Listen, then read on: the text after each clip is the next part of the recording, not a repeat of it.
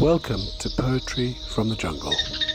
Come in, sit down, let go and close your eyes.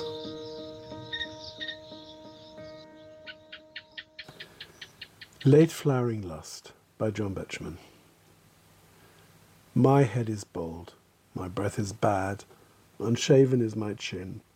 I have not now the joys I had when I was young in sin. I run my fingers down your dress with brandy certain aim, and you respond to my caress and maybe feel the same. But I've a picture of my own on this reunion night, wherein two skeletons are shown to hold each other tight. Dark sockets look on emptiness, which once was loving-eyed. The mouth that opens for a kiss has got no tongue inside. I cling to you, inflamed with fear, as now you cling to me. I feel how frail you are, my dear, and wonder what will be. A week or twenty years remain, and then what kind of death?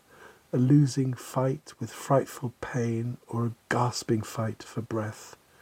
Too long we let our bodies cling.